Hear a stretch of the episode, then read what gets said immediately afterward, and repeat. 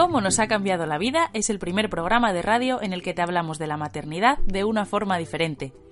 Un espacio en el que mamás y especialistas comparten experiencias, consejos e información muy útil sobre el embarazo, el posparto y la crianza. Presentado por Teresa Fernández, periodista y mamá novata.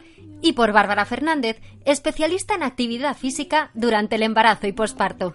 Trocito de gloria es el alba que alumbra una nueva historia.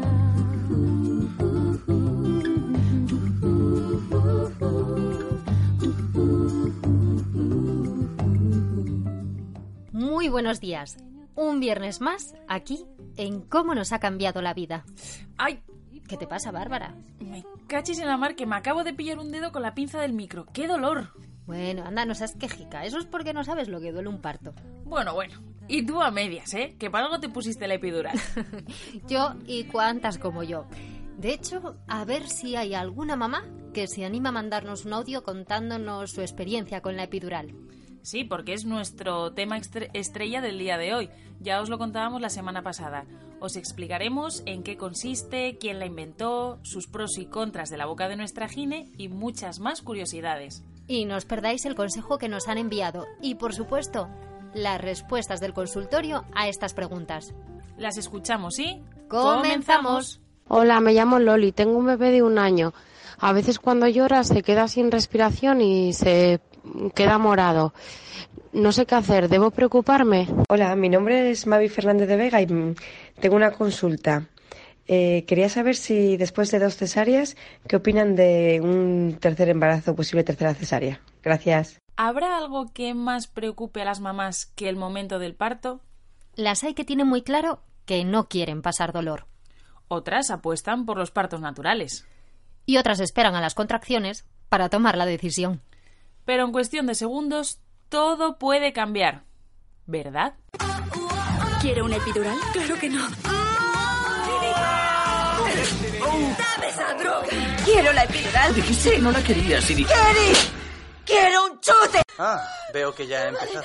Quiero, quiero la epidural. Díselo que me la ponga. Póngale la epidural, ¿vale? Póngasela. Escucha, Alison, ya no puedo ponerte la epidural, ¿vale? El cuello ya está dilatado. ¡No me joda! ¡Quiero la epidural! ¡Sé que hay tiempo! No puedo ponérsela. ¡Sí que puede! ¡No va a salir si dejo de empujar! ¡Yo no empujo! Aún hay tiempo. Póngasela, por favor. Lo siento, no hay tiempo. Tendremos que hacerlo de forma natural, ¿vale? Como usted quería hacerlo. Bien, ¿lista? ¿Lista? Aquí viene otra contracción. Quiero que empuje. ¿Preparada? Bien. ¡Siento cómo sale! ¡Ay, Dios mío, ya sale! Oiga, ¿pu- ¿puede bajar la voz un poquito? Creo que va a asustar a las demás embarazadas. ¡Váyase a la puta mierda! ¡Que se jodan como yo! Pero, ¿qué es exactamente la epidural? Hoy, como no podía ser de otra manera, la hemos escogido como nuestra palabra del día.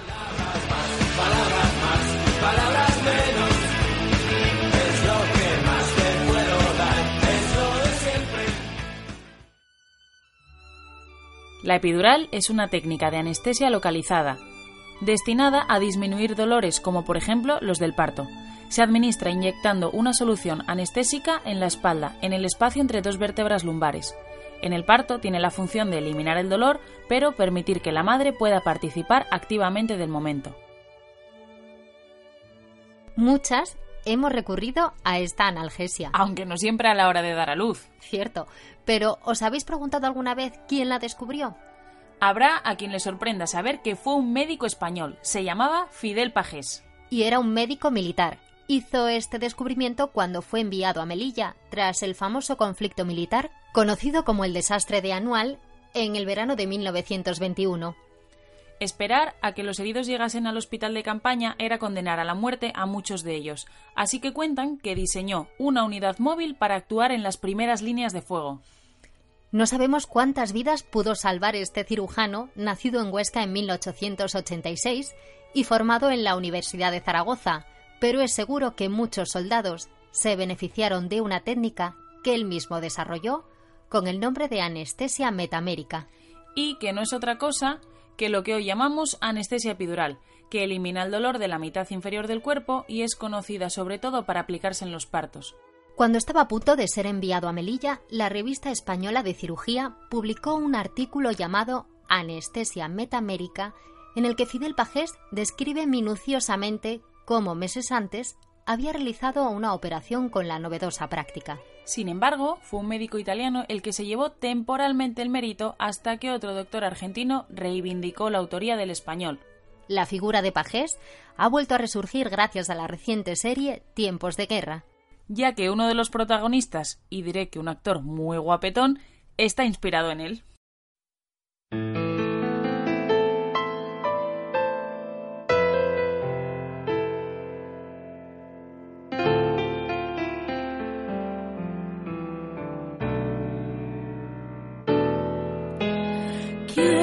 Desnudarme para verte y me toco por tocarte. Y en el silencio siento que te hablo a ti, no te conozco, ya te amo, como no he amado a nadie. No te imaginas lo que tú eres para mí. Sueño con tenerte entre mis brazos y cantarte despacito. Esta nana que hoy no me deja dormir y la impaciencia me acelera. Quiero tenerte a mi vera. Te imaginas lo que tú eres para mí. Eres el trocito de vida. al que ya espero- ¿Qué debemos saber sobre la epidural? ¿Cuáles son sus ventajas, sus inconvenientes? ¿Poner la epidural, no ponerla, que es el eterno dilema que tenemos las mujeres cuando nos quedamos embarazadas? Bueno, ¿quién mejor para responder a todas estas dudas que nuestra ginecóloga Elena Milla? Muy buenos días, Elena. Hola, buenos días. Buenos días. ¿Qué debemos saber de la epidural? Mira, la epidural es un método, es una, una ana- analgesia para el parto muy segura y, muy, muy útil, porque lo que te hace simplemente es disminuir la sensibilidad, el dolor, pero no te para la función motora. Con lo cual, aunque tú no percibas la sensación de pujo, la ganas de pujar, si tú has hecho la preparación al parto y te han explicado cómo hacerlo y eres una paciente obediente que te diga la matrona que empuje, empuja, pues no pierdes fuerza, no, no, no, no tienen, vamos, va estupendamente. Para mí la epidural es uno de los mejores descubrimientos ¿eh? del siglo pasado. Entonces, bueno, yo la recomiendo siempre. Hay pacientes que por lo que sea, pues tienen un mejor, una mejor tolerancia al dolor o quieren sentir el parto como tal, bueno, pues ellas están preparadas psicológicamente y quieren hacerlo, pues también está muy bien. Pero bueno, que el parto es muy, muy, muy doloroso. ¿eh? Luego se olvida, ¿eh? con las hormonas que liberamos, parece que se olvida, pero el parto es muy doloroso, entonces tener un parto de que tú puedas disfrutar, a mí yo siempre se lo aconsejo a mis pacientes. ¿eh? Ahora, por supuesto, respeto profundamente las que no se lo quieren poner y me parece también muy bien. Fíjate, yo recuerdo en las clases de preparación al parto, que además eh, fui con dos matronas distintas, que las dos más o menos decían, la ventaja, que te quita el dolor, pero que incidían mucho en los inconvenientes y en las desventajas yo creo que porque a veces pues parece que, que- que no somos conscientes de que también tiene riesgos, ¿no? Hombre, todo, toda práctica médica, toda mini, mini intervención, por así decirlo, tiene unos riesgos, por eso tenemos que firmar siempre un consentimiento informado. Eh, la epidural, como las mujeres embarazadas son mujeres jóvenes, eh, normalmente las espaldas están sanas, entonces el riesgo de que, de que tengas una, que te punche la dura madre y tengas una, una cefalea, un dolor de cabeza post-función, es muy bajo, pero existe, pasa uno de da muchísimo, porque nuestros anestesistas hoy en día están súper bien formados, están hartos de poner epidurales y lo que hablo, que son mujeres que tienen unas, unas espaldas sanas, con lo cual eh, las complicaciones son mucho menores. También puede haber a veces otro riesgo que es que te metan en vez de en el espacio epidural, en el intradural. Entonces, aparte de producirte la falta de sensibilidad, te producen también una parálisis motora. Entonces, eso pues sí que es más fácil. Eso también es muy raro, ¿eh? porque ellos encuentran perfectamente haciendo un vacío les hace epidural antes. Pero bueno, también existe esa posibilidad de que tengas que hacer a lo mejor un parto instrumentado cuando podías haber tenido un parto autóxico. Sí, yo creo que si ponemos en una balanza el riesgo-beneficio, mm, es, que, es que ya te digo, depende mucho de la mujer. Yo, para mí, personalmente, me pongo la porque a mí no me merece la pena pasar un mal rato y no disfrutar de mi parto, pero hay gente que tiene la sensación opuesta, que creen, o para ella, disfrutar de su parto es sentirlo, pues estupendo. Oye, Elena, ¿qué pasa, por ejemplo, con, con mujeres que tienen pues mucho peso corporal? a la hora de ponerse la epidural? Pues claro, al tener más grasa, el hueso está más lejos la, la, y, es un poquito más difícil. Pero bueno, las agujas epidurales son agujas grandes. En, vamos a ver, la obesidad, yo soy la, la médico más pesada con la obesidad del mundo. La obesidad no sirve para nada. Todos son complicaciones. ¿eh? Para el embarazo dificulta la visualización ecográfica porque no transmite bien los ultrasonidos.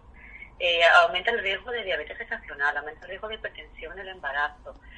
Mm, todo, es que no tiene ningún... Entonces, bueno, la que pueda antes de buscar embarazo perder peso es mi gran consejo, por favor, que ahora hay muchísimo, estamos viendo cada vez más pacientes obesas, hay más niños obesos y cada vez se come peor.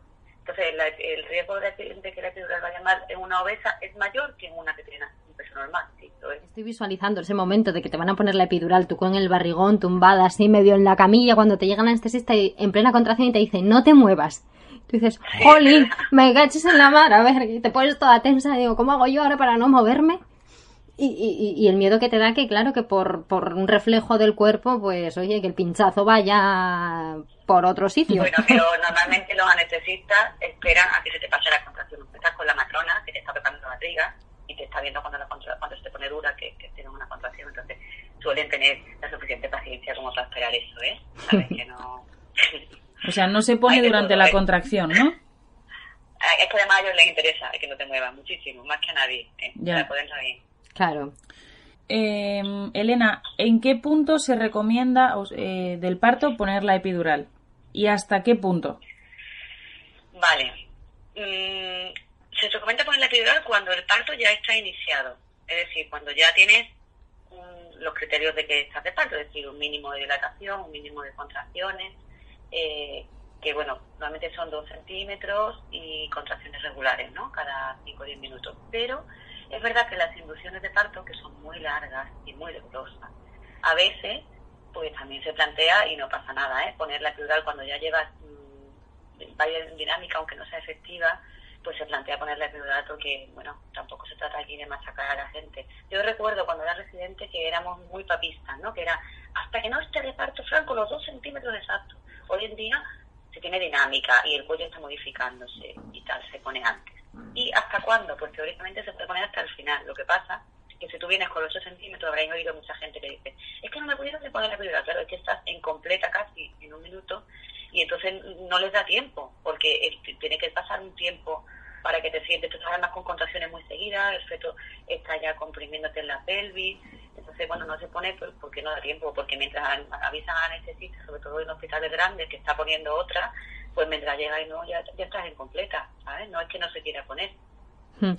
Y por ejemplo, una mujer que dilate, o sea, que ya llegue muy dilatada, que el parto vaya muy rápido, ¿recomiendas ponerlo? Porque como se ralentiza y después todo, siempre hablan de como cuatro horas, ¿no? Eh, te ponen la epidural y hay cuatro horas en las que te dejan ahí un poco. No, pero no tiene, no tiene por qué ralentizarse, ¿eh? Realmente, mmm, a veces sí pasa, pero no tiene por qué. Y además, si se ralentiza un poco, pues se pone un gotinito de oxitocina, no pasa nada. Si se ralentiza un poco, si es un parto de esto precipitado, rapidísimo, tampoco viene mal, ¿eh?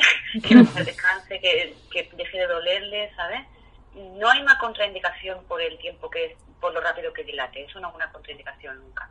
Yo tuve una mamá que lo estaba pasando tan mal con las contracciones que no dilataba y fue ponerle el epidural y vamos, Y se pasó a completa en una te hora. Relaja, se te relaja la musculatura Justo. por lo que sea y también va para adelante, sí, sí, eso, pasa a veces. He visto los dos casos, ¿eh? desde la que se le para el parto por completo hasta la que se le acelera porque eso, porque se relaja. Mm, A mí se me paralizó mucho. Yo la verdad que, fíjate, la peor experiencia de mi parto fue la epidural. Me sentó muy mal, sí, sí. De hecho, como para plantearme... te puedes marear, haces una hipotensión a veces. No, parecía- muchos fluidos, te mareas, puedes vomitar, eso también ocurre. Me entró un tembleque que parecía una yonki en pleno mono. O sea, era, era increíble. Sí, sí. Y no sentía nada. para Porque luego comentas, ¿no? Con otras mamás, o sea, con otras amigas, cómo había sido la experiencia. Y dice, no, no, es que lo que tú, la sensación que tú tienes, yo no la tuve con la epidural. Y digo, bueno, pues no sé, igual fue Bueno, algo... en medicina, en medicina también es que mm, somos personas individuales, cada uno, hay tú que tomas un fármaco y no le pones efectos secundarios, a otro no, ¿sabes? Claro. Eh, la, la experiencia que tú tengas también previa, pues hay gente, por ejemplo, que tiene muy mala experiencia con la epidural, y Mm. no, yo tengo una conocida que tuvo una, una función, o sea, le, le pincharon y, y tuvo una cefalea que no se pudo levantar un montón de días con náuseas, y el segundo parto lo tuvo sin epidural, porque ella no tenía miedo realmente. Bueno, pues sí, ¿qué le pasa eso? No obstante, yo creo que en esto de eso, epidural sí, epidural no, es también eh, el poder que tiene la mente, cómo te vayas tú, cómo vayas tú predispuesta a algo. Si no vas convencida a una cosa o a otra, al final siempre eso, tienes una mayor predisposición a, a reaccionar de una forma. El tema mental en la enfermedad y en la, vamos, en lo que no es la enfermedad, en la vida en general es muy importante. No es todo, obviamente. También hay el factor suerte, el factor que te toca si está bueno o malo o que acaba de, terminar, ¿no? O de, esa es la primera epidural que pongo, normalmente te la ponga perfecta, por ser la primera. Pero hay un yo ahí te doy la razón, Teresa, hay un componente importante, que es la mentalidad con la que tú miras las cosas. En esta vida, en todo, ¿eh? en general. Y en la medicina se ve muchísimo. Claro, y es que además ahora también esta corriente tan, bueno, yo no sé, por lo menos aquí en Asturias cada vez conozco más casos de mujeres que dan eh, el parto natural e incluso partos en casa. Volver... Estoy totalmente en contra de eso. Si mm. me preguntáis, mm, casi que juego, ¿eh? Eso es una barbaridad. Eso es como parir en la Edad Media. Entonces, cuando tú quieres parir como la Edad Media, parir como la Edad Media, pero asume los riesgos la mortalidad fetal y materna de la Edad Media. Sí, sí, no, no, yo estoy totalmente... De ninguna de las dos estamos a favor. Porque tú entiendo que la gente no tenga un parto, que ese de la falta normalización del parto, que cada vez es menos, por cierto, incluso en los hospitales grandes y cada vez se tiende más a hacer el plan de parto que uno pueda decidir. Pero hay cosas que desde mi punto de vista no son, mm, no puede elegir un paciente porque no está preparado para ello, como decidir si le pongo o no un goteo. Bueno, yo te puedo preguntar, tengo la pero si hay que poner un goteo, se tiene que poner, porque es que el parto está parado. Sí, sí, no, a ver, que yo estoy totalmente de acuerdo en lo que estás diciendo. Totalmente, entonces yo es que veo muchos partos de esos que luego al final, pues bueno, algunos van bien, por suerte, porque hubieran parido bien en cualquier momento, pero hay muchos que se complican y vienen al hospital en, en un estado ya muy, muy, muy malo, ¿eh? de, de riesgo muy elevado. Y bueno, si la gente que hace este tipo de cosas estudiara obstetricia hubiera hecho una carrera de seis años, una especialidad, y supiera cuáles son los riesgos reales de un parto, yo creo que muy pocas de verdad harían este tipo de, tendrían este tipo de comportamiento. Claro, es que siempre hay que pensar me he explayado, me he explayado porque me habéis tocado No, hombre, es que, es, verdad. que, el parto instrumentalizado, me refiero que, que tengan que hacer cosas por una vía, no está reunido con el parto humanizado, que cuando todo va bien, yo soy la primera que te pongo al niño en la barriga, te dejo estar piel con piel en el comparto, eso no es, esto se puede, se puede, por supuesto, pero si no se puede, pues no pasa nada, ¿sabes? Yo creo que siempre... Lo importante es que salgáis los dos mm. bien, la madre y el niño. Siempre hay que pensar en que las cosas se puedan complicar, exactamente. O sea, no tiene por qué, pero pero hay esa opción, no puedes... Sí, y un parto que va perfectamente, un parto que hablaba antes de estar precipitado, te puede hacer un prolapso de cordón Hmm. en cuestión de segundos. Y estando en un hospital, tienes que meter la mano en la vagina y salir corriendo, que tocar un timbre y sacar al niño en 10 minutos. Y eso si estás en tu casa, por mucho móvil que tengas en la puerta, primero que no lo percibes y segundo que, que, no llega, ¿sabes? Es que hay cosas, la, la, la emergencia obstétrica es probablemente la mayor emergencia que hay en un hospital. lo que tienes que ser más rápido que cualquier otro tipo de, cosas, ¿sabes? Sí, eso es algo. Que corriendo nosotros muchas veces seguimos corriendo literalmente empujando camillas. Porque es un desprendimiento de placenta, mm, que está normalmente cerca, de repente se desprende, un, un de cordón, hay una rotura uterina, que te puedes morir, no solamente pecho, sino tú. Hay que, hay que, yo creo que hay que cambiar, cada vez se tiende más, como tú decías, a esto y hay que intentar hacer una educación, yo no sé. Reeducarnos un poco. Sí, reeducarnos en ese sentido. No, o más que reeducar, concienciar. del parto, ¿eh? que es lo que yo creo que esta gente le ha hecho buscar otras alternativas. Que el parto está muchos años deshumanizado, ¿eh? Claro, sí. Hmm. Siempre suele pasar que pasamos de un extremo a otro, otro. cuesta encontrar ese equilibrio, ese punto intermedio. Oye, Elena, y aparte de la epidural, ¿hay otras formas de, de paliar el dolor, de aliviar el dolor? Bueno, se puede poner un analgésico como la buscapina, que también, bueno, eso lo usan mucho las matronas y hay muchos ginecólogos que son detractores, pero a mí me parece que más estupendamente también como las matronas. Se puede poner también la epetidina, que es un opiáceo, que lo que pasa es que tiene efectos secundarios de náuseas, se suele poner con otros fármacos, general peridol, para disminuir esos efectos secundarios, pero que palia mucho el dolor también en mujeres que llevan que están muy muy agobiadas y llevan mucho rato aguantando el dolor y no se le, por ejemplo, a mí me ha pasado de ponerlo cuando no el, el anestesista está en un quirófano, no puede no puede salir y la mujer ya no puede más, pues se le plantea una petimina. Hmm. Sí, hay alternativas. ¿eh? Luego una época en los años 70 que se ponía los barbitúricos, un cóctel que las dejaban dormidas, que, que eso fue una escuela que hubo en Sevilla, el doctor Bedoya, y bueno, la gente vuelta maravilla, salían, no se habían enterado de nada. Nos estarían encantados. Está totalmente proscrito ahora también, eso tampoco se hace. Pero por lo general, bueno, la opción que La, te gran, dan... la, gran, la epidural, yo creo que es el gran descubrimiento de- para la analgesia intraparto, desde mi punto de vista, Sí. en cuanto a seguridad y eficacia. Oye, Elena, otra pregunta que se me ocurre es, se dice que los bebés cuando a las mamás les ponen la epidural salen como un poco más apijotados, ¿no? Y que incluso tardan más en coger el pecho. ¿Es cierto o no es cierto esto? A ver. No, piensa que la epidural es una, una analgesia eh, regional, o sea que lo que te analgesia es la mm, cintura para abajo, no, no estamos metiendo ningún fármaco en sangre que pueda atravesar la placenta. ¿eh? Entonces, bueno, eso es un mito. Madre mía, pero ¿cuántos mitos hay en torno a la epidural? Madre de la No, no, por eso, por eso tan segura, por eso, eso, eso sí que pasaba con los barbitúricos que yo os contaba de los años 70, que los niños salían, vamos, que había que, por eso se abofeteaban en las películas, porque se habían dormido. para que llorasen bien. Salen perfectamente, esos niños, vamos, a hablar 10-10, la mayoría que, igual que hubieran salido con un semiepidural, vamos. ¿Alguna preguntita más? No, yo creo que ya nos vamos despidiendo. Lo que sí, a ver, un breve resumen, pues para quien no haya podido escuchar toda la entrevista ahora. Vamos a, a Rápidamente, decir eso, pros y rápidamente pros y contras de la epidural. Bueno, estáis hablando con la, con la gran seguidora de epidurales. Yo, por, mi- para mí, son todo pros.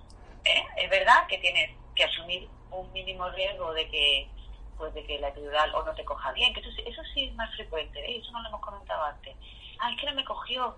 Pues bueno, a veces porque tienes una brida en, la, en, el espacio epidural que no te pasa, o porque, bueno, por lo que sea, ¿no? Pero que mm, lo normal es que te, te relajes, tenga- disfrutes más de tu parto, el niño no tiene ninguna complicación, tú tampoco te puedes prolongar un poquito el expulsivo, aunque, porque es verdad que al no tener tú la percepción del pujo, pues no se empuja tan bien como cuando estás muriendo de dolor, que ya te matas allí, ¿no? Pero si tienes una paciente que ha hecho la preparación al parto correctamente, tienes que tener un, expulsivo normal y, bueno, eso, te puede prolongar un poquito. Ahí no, no voy a decir que no, ¿eh? Prolongarlo un poquito, pero en ningún momento tienes más riesgo ni de sufrimiento fetal, ni de nada, ni de que el niño salga dormido, ni de ningún mito de esto. Y los problemas que tiene la epidural, como cualquier maniobra invasiva que realizamos los médicos, pues es una complicación de lo que es la aplicación de la, anestesia epidural, epidural en sí, ¿no? que es los que te pinchen donde no deben. Eh, otra cosa importante que normalmente no te ponen la epidural a veces porque no tienen una analítica reciente. Nosotros tenemos que tener una analítica que tenga como mínimo cuatro o cinco semanas donde se vean las plaquetas, porque si tú tienes una, un déficit de coagulación, no coagular bien, te- mm, está contraindicado ponértela porque tienes riesgo de hacer una, un hematoma en intradural, que sería muy grave. Entonces, bueno, teniendo las medidas de seguridad que se tienen hoy en día, me cuidar eso, que tengan la mala suerte, que tengan una mala producción y tengan una cefalea por función, pero en cualquier caso estamos hablando de cosas que son reversibles y que no pasa nada, ¿sabes? Que no te... Para mí son todo beneficios. Ahora, que hay una paciente que tiene un buen, una buena tolerancia al dolor y que quiere disfrutar de su parto y lo va a disfrutar perfectamente igual, pues me parece fenomenal que no se la ponga. Pero tiene que ser que lo haga por convicción, no porque le dé miedo a la epidural. No tengáis miedo, las que, te- las que tengáis miedo al dolor, no tengáis miedo a la epidural. Y las que no tengáis miedo al dolor, pues disfrutar de vuestro parto, como siempre. Ese es mi, ese es mi consejo final. Pues Elena, creo que la balanza, vamos, la, la gente que estaba sopesando en una balanza qué hacer o qué no hacer, creo que se ha inclinado después de escucharte a ti hacia la epidural siempre. También es todo. Tú a lo mejor resulta que cuando llegas estás con 7 centímetros y dices, bueno, pues esto lo aguanta muy bien, no me ha dolido. Pues yo sigo. O a lo mejor la pobre que está 10 días en su casa con dolores cada vez que va a urgencia, no, no, no estás de parto, vuelve. Y cuando ya te pones de parto, ella dice, yo no puedo más, me voy a hacer la epidural en el ascensor, por favor. también es un poco, también es un poco Hay que verse en situación, ¿no? ¿sabes? Sí, la sí. situación que tú tengas, ¿no? Es un poco, es desde luego una opción y cada uno es libre de elegirla o no, ¿sabes? Por supuesto. Yo Mi creo- consejo es, como me preguntáis, está contraindicada, lo, yo os digo que si tenéis ganas de ponerla o tenéis necesidad de ponerla, que no tengáis miedo, que la epidural, la mayoría de las veces, lo que hace es mejorar el parto. ¿eh? Pues muchísimas gracias, Elena. Recogemos tu consejo y esperemos que a las mamás, a las futuras mamás, les haya sido muy útil esta entrevista. Y futuras repetidoras, como algunas. Y futuras, sí. La próxima vez te la pones, Teresa. Sí, Jolín, y- estaba pensando en no ponérmela, pero chica, después de escuchar esto otra vez tengo el eterno La dilema. duda. Pero no pasa nada, porque en el momento de las contracciones, ahí llega Ahí la decisión. Ahí, se- ahí se decide. ahí llega la decisión final. Un Pues abrazo. Elena, muchas gracias por atendernos. hasta luego.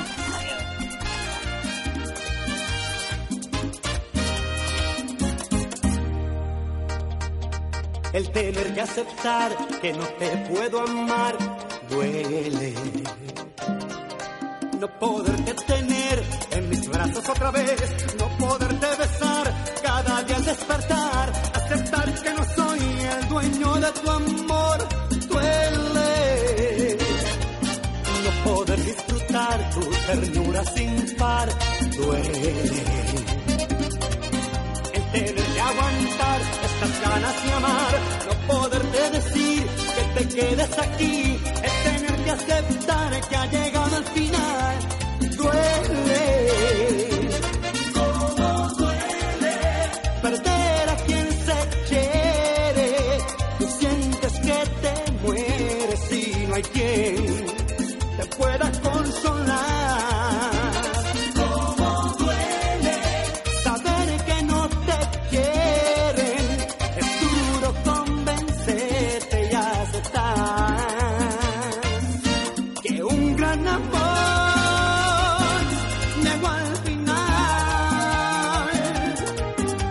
mi amiga después que fuiste mi mujer, duele. Verte con otro amor y aguantar mi dolor, tenerme que callar cuando te quiero hablar, aceptar con valor que lo nuestro acabó.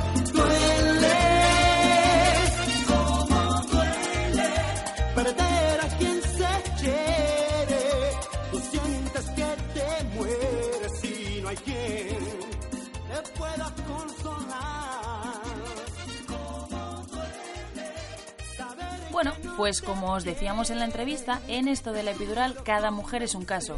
Hemos pedido a mamás que nos enviasen audios en los que nos contasen su experiencia. Y aquí los tenéis. Hola, eh, buenas, mira, soy Adriana y yo quería contaros mi experiencia con la epidural.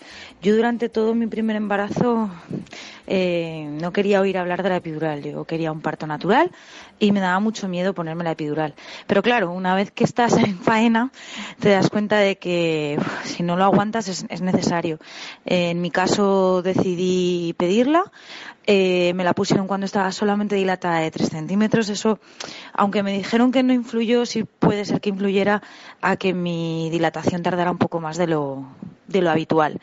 Eh, me la pusieron y enseguida me hizo efecto. Eh, como mi parto es algo bastante, me la tuvieron que volver a poner. Pero bueno, una vez que me pusieron la segunda vez, a la media hora ya eh, nació, nació mi bebé. Y la recuperación, que era sobre todo el miedo que yo tenía para mí y para el bebé, pues fue perfecta. Yo en el momento que se me pasaron, se me pasó el efecto, me encontré bien, eh, a mi bebé lo, lo vi bien y, y bueno, ahora estoy embarazada otra vez y creo que no voy a dudar en, en volver a, a utilizarla si, si la necesito.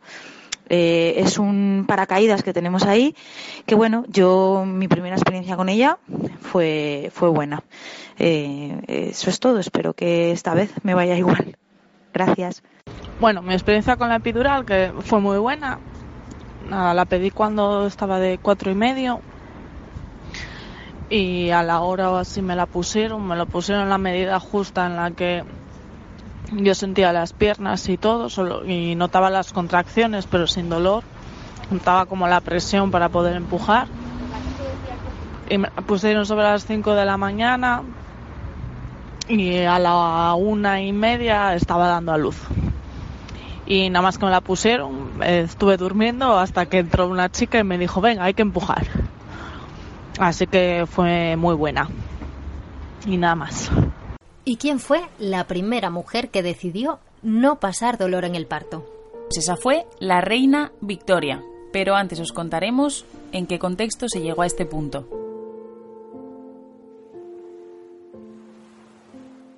A finales de la década de 1840, una noticia increíble cruzó el Atlántico a velocidad de vértigo.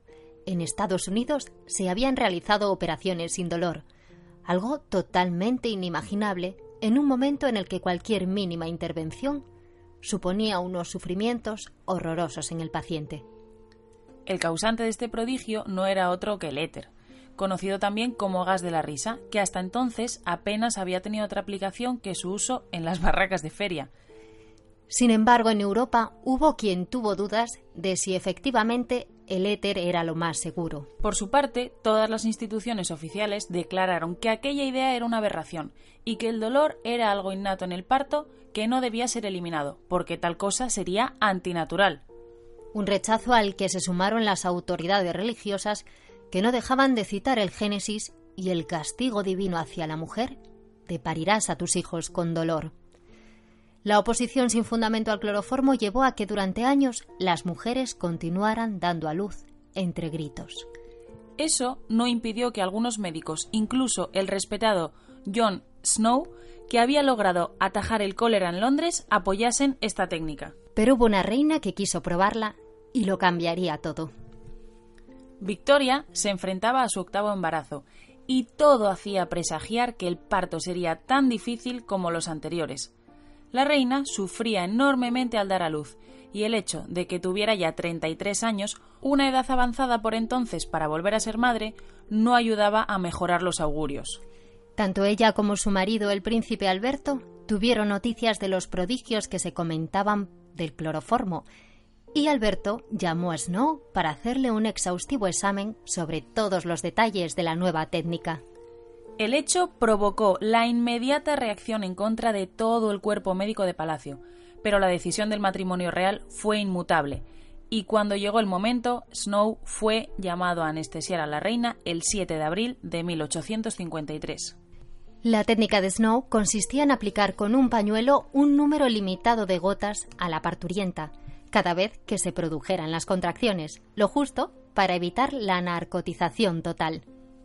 La noticia corrió como la pólvora. Repentinamente desaparecieron los prejuicios contra el cloroformo y la anestesia en los partos se puso de moda. Snow fue recompensado con el título de ser, y ya a ninguna autoridad religiosa se le ocurrió volver a esgrimir el Génesis ni a ningún médico hablar de que parir con dolor fuese lo natural.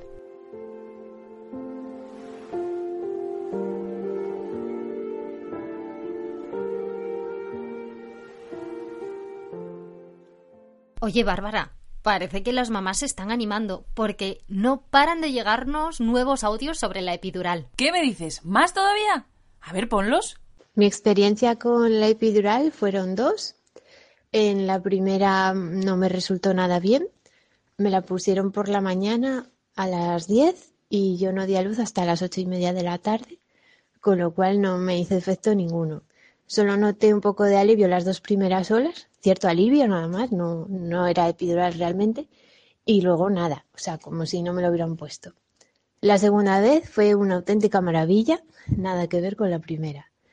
Me la pusieron a las dos y media de la tarde, a las tres ya tenía el efecto completo, ahí sí que supe de verdad lo que era la epidural, a las cuatro ya estaba en dilatación completa y di a luz a las cinco y fue rapidísimo. El expulsivo fueron tres empujones y salió. O sea, no, no sufrí nada, lo disfruté muchísimo y genial, la verdad.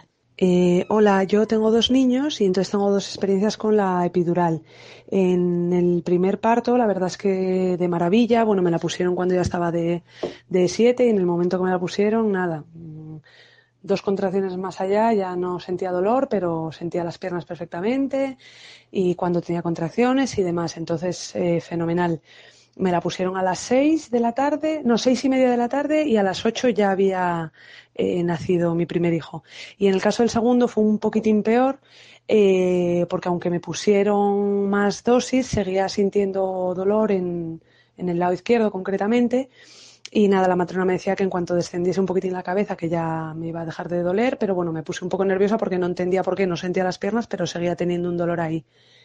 Entonces, nada, me la pusieron cuando estaba de cuatro y medio y la verdad es que, bueno, fue súper rápido. A las dos horas de ponérmela también ya, ya había dado a luz y, y bueno, y al final el resultado eh, positivo en los dos casos, pero bueno, un poco mejor de experiencia en el primero que en el segundo. Hasta luego.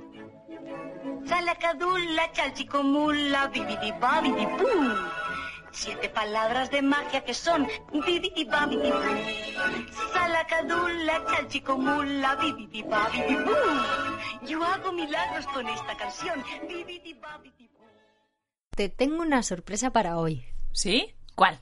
Pues que tenemos un nuevo papi consejo. ¿En serio? Pues vamos a escucharlo. Hola a todos. A mí me gustaría dar un consejo sobre todo a los padres primerizos. Yo tengo una hija de una añina ahora mismo y las primeras veces que le tenía que cambiar el pañal, cuando me ponía manos a la obra, pues veía que las toallitas no me iban a dar, o de repente se volvía a hacer pipí o caca y tenía que volver a, por, a buscar otro pañal, o tenía que ir a buscar más toallitas, o lo que me hiciese falta. Entonces la tenía que coger en brazos, con el consiguiente ensuciamiento que eso conlleva, eh, pipí y caca por doquier, se manchaban las manos, la ropa de ella, la mía, todo.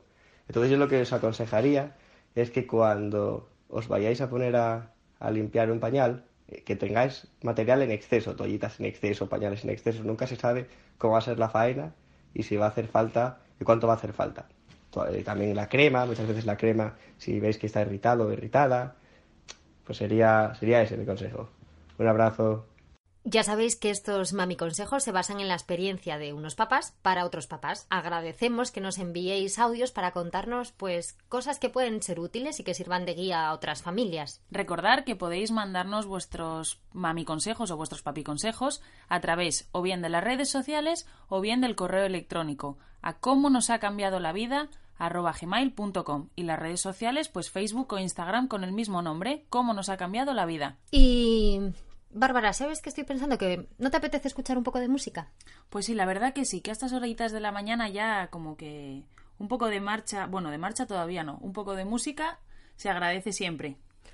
Pues, ¿qué te parece si introducimos nuestra canción dedicada de un papá a su hijo? Fenomenal. ¿Qué habías pensado poner, Teresa? Primero va la sintonía y después ya te cuento. Te voy a escribir la canción más bonita del mundo. Voy a capturar nuestra historia en tan solo un segundo. Un día verás que este loco de poco se olvida. Mucho que pasen los años de largo en su vida. Pues ahora sí, vamos a escuchar la canción que le dedicó Alejandro Sanz a su hijo pequeño Dylan. ¿Será la de Capitán Tapón? Pues claro que sí, ya la conocías, ¿eh, Bárbara? Sí, la verdad que es una canción que me resulta muy divertida y muy graciosa. ¿Sabes? ¿Te cuento una curiosidad? Bueno, venga.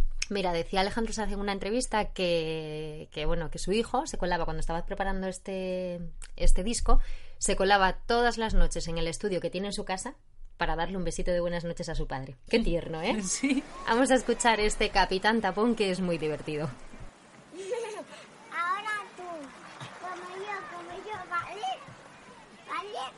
A ver, tú primero. ¿Cómo es?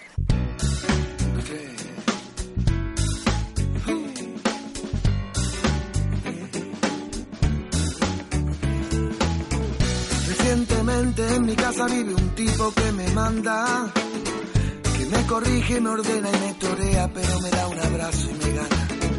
Me quita el partido y me pone unos cartones de una esponja que vive bajo el agua. Se sienta en mi sillón dibuja en el colchón. Efectivamente vivo con la divina adivinanza. Disfruto de cada segundo suyo. Me reta porque sabe que va a ganarme.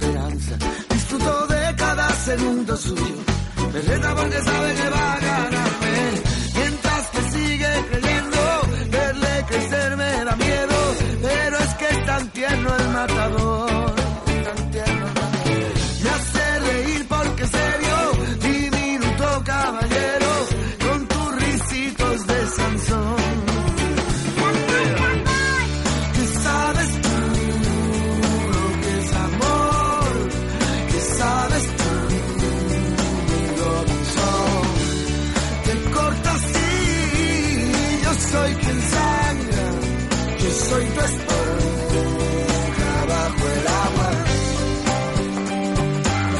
No me importa lo que digan sobre ti los informes y reportes. Yo ya te conozco a ti muy bien, en mi buzón me sobra sobre. Tiene la belleza de ese puro mitad de tanto torpe. Escúchame, soy tu amigo, mientras esté estaré. ¿Qué sabes tú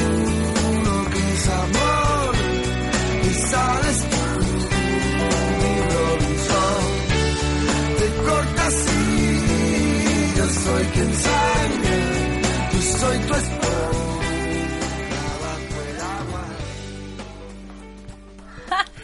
Tenemos el mail colapsado con los audios que nos están enviando. Muchísimas gracias a todas.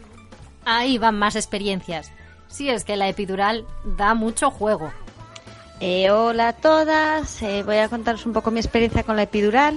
Eh, la verdad que fue muy buena, la pusieron fenomenal, ni me enteré, en todo momento tuve bastante movilidad en las piernas, con lo cual me permitió no tener además ningún dolor e incluso estar viendo pelis y series, todo ese proceso de dilatación. Así que para mí una experiencia estupenda. El único quizás pequeño inconveniente, pero que a mí me compensó, eh, fue que igual la dilatación tardó un poquito más, pero aún así eh, tampoco fue, tampoco supe si hubo, si hubiese habido mucha, mucha diferencia, con lo cual y no sentí, y no sentí absolutamente nada y estuve encantada. Así que epidural 10, totalmente de acuerdo. Hola, soy Estela y me preguntaron qué tal mi experiencia con la epidural. Pues mi recuerdo es muy bueno. La verdad que estaba en dilatación, llevaba como cuatro horas dilatando y pasaron a mirarme y estaba de 8 centímetros, 7, 8 centímetros. Y me dijeron que si quería poner la epidural, que era el momento, que bajaba, bueno, que el anestesista, que en este momento podía. Decidí que sí y me la pusieron. Me, no sé si la dosis era pequeña o no me hizo mucho efecto, y la verdad que muy bien porque pude moverme, me pusieron a, eh, apoyada sobre rodillas y manos para empujar un poco, después pude cambiarme tranquilamente yo la camilla para ir a partos y, la verdad que muy bien, me bajó la intensidad de las contracciones pero noté toda la sensación de los pujos cuando me, que tenía que para, hacer, para empujar y en nada salió, salió el pequeño. Un saludo. ¿Os acordáis de las preguntas que nos han enviado al consultorio del programa de hoy? Que no, no pasa nada. Vamos a escucharlas de nuevo y os damos las respuestas a vuestras dudas. Hoy nos responden nuestra pediatra Bárbara y nuestra gine Elena. Hola, me llamo Loli, tengo un bebé de un año. A veces cuando llora se queda sin respiración y se queda morado. No sé qué hacer, ¿debo preocuparme? Hola, buenos días. Lo que describes en tu bebé tiene un nombre y se llama espasmos del sollozo.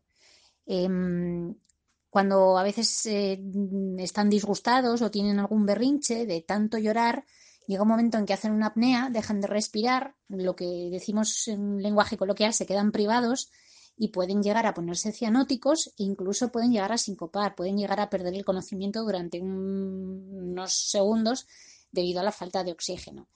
Em, no son patológicos, pero sí que es verdad que estresan mucho y se pasan con el tiempo. A medida que van madurando y se van siendo menos frecuentes las perretas o los berrinches, pero sí que es verdad que es una situación muy estresante. Pero no hay nada que podamos hacer. Es decir, tenemos que intentar gestionar em, pues evitar que sucedan esas situaciones predisponentes, pero claro, tampoco vamos a permitirle que haga todo lo que quiera para solo por el hecho de que no tenga berrinches o, se ponga a llorar. No sé si me explico.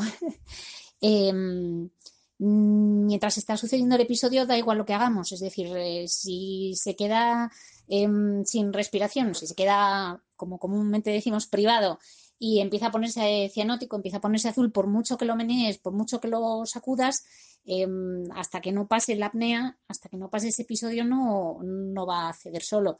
Entonces, em, intentar gestionarlo con serenidad y, bueno, pues conocer que no, que no es una situación infrecuente, que no reviste peligro, eh, aunque sea muy aparatoso, y que incluso a veces si se prolonga en el tiempo, pues pueden llegar a, a perder el conocimiento. Eh, otra cosa es que esos fenómenos ocurrieran en otras circunstancias, pero tal y como lo describes, eso se llaman espasmos del sollozo. Y espero haber sido de ayuda. Un saludo. Hola, mi nombre es Mavi Fernández de Vega y tengo una consulta. Eh, quería saber si después de dos cesáreas, ¿qué opinan de un tercer embarazo, posible tercera cesárea? Gracias. Buenas. Mira, nosotros después de dos cesáreas ya consideramos todos los ginecólogos que hay que hacer una cesárea obligatoriamente. Eso se llama una cesárea iterativa, porque ya existe mucho más riesgo de que si se pone en marcha un parto natural haya una rotura uterina. Entonces, normalmente se programa en la semana 38, dependiendo del centro. Hombre, mm, esto es como todo. Mm, hay quien tiene cinco cesáreas hechas. No deja de ser una intervención quirúrgica. Cuantas más cesáreas, pues más fibrosis hay, más complicada es la cirugía, más riesgo tiene de que se complique, pero normalmente no tiene por qué ocurrir nada. Yo ya sí que te aconsejaría que después de la tercera, si, si lo decides, ya no te lances a ninguna más. Nos vamos por hoy y despedimos este programa que, a pesar de hablar sobre anestesia, esperamos que no os haya producido ese efecto y que sigáis con las mismas ganas de escucharnos el próximo viernes. Os recordamos que la semana que viene, el martes a las 6 de la tarde, tenéis la posibilidad de escuchar de nuevo el programa y también podéis descargaros el podcast en la página web de Gestión a Radio Asturias. Espera, espera, ¿eh? que todavía nos queda decir de qué hablaremos la próxima semana. ¿Cierto? ¿Os suena eso de mamá canguro? Pues por ahí van los tiros. Si queréis saber más, ya sabéis, no os perdáis cómo nos ha cambiado la vida aquí en la 91.5 de la FM. Un abrazo y feliz fin de semana. Chao, hasta luego. Es hora, oh, hora, hora, hora de decir adiós.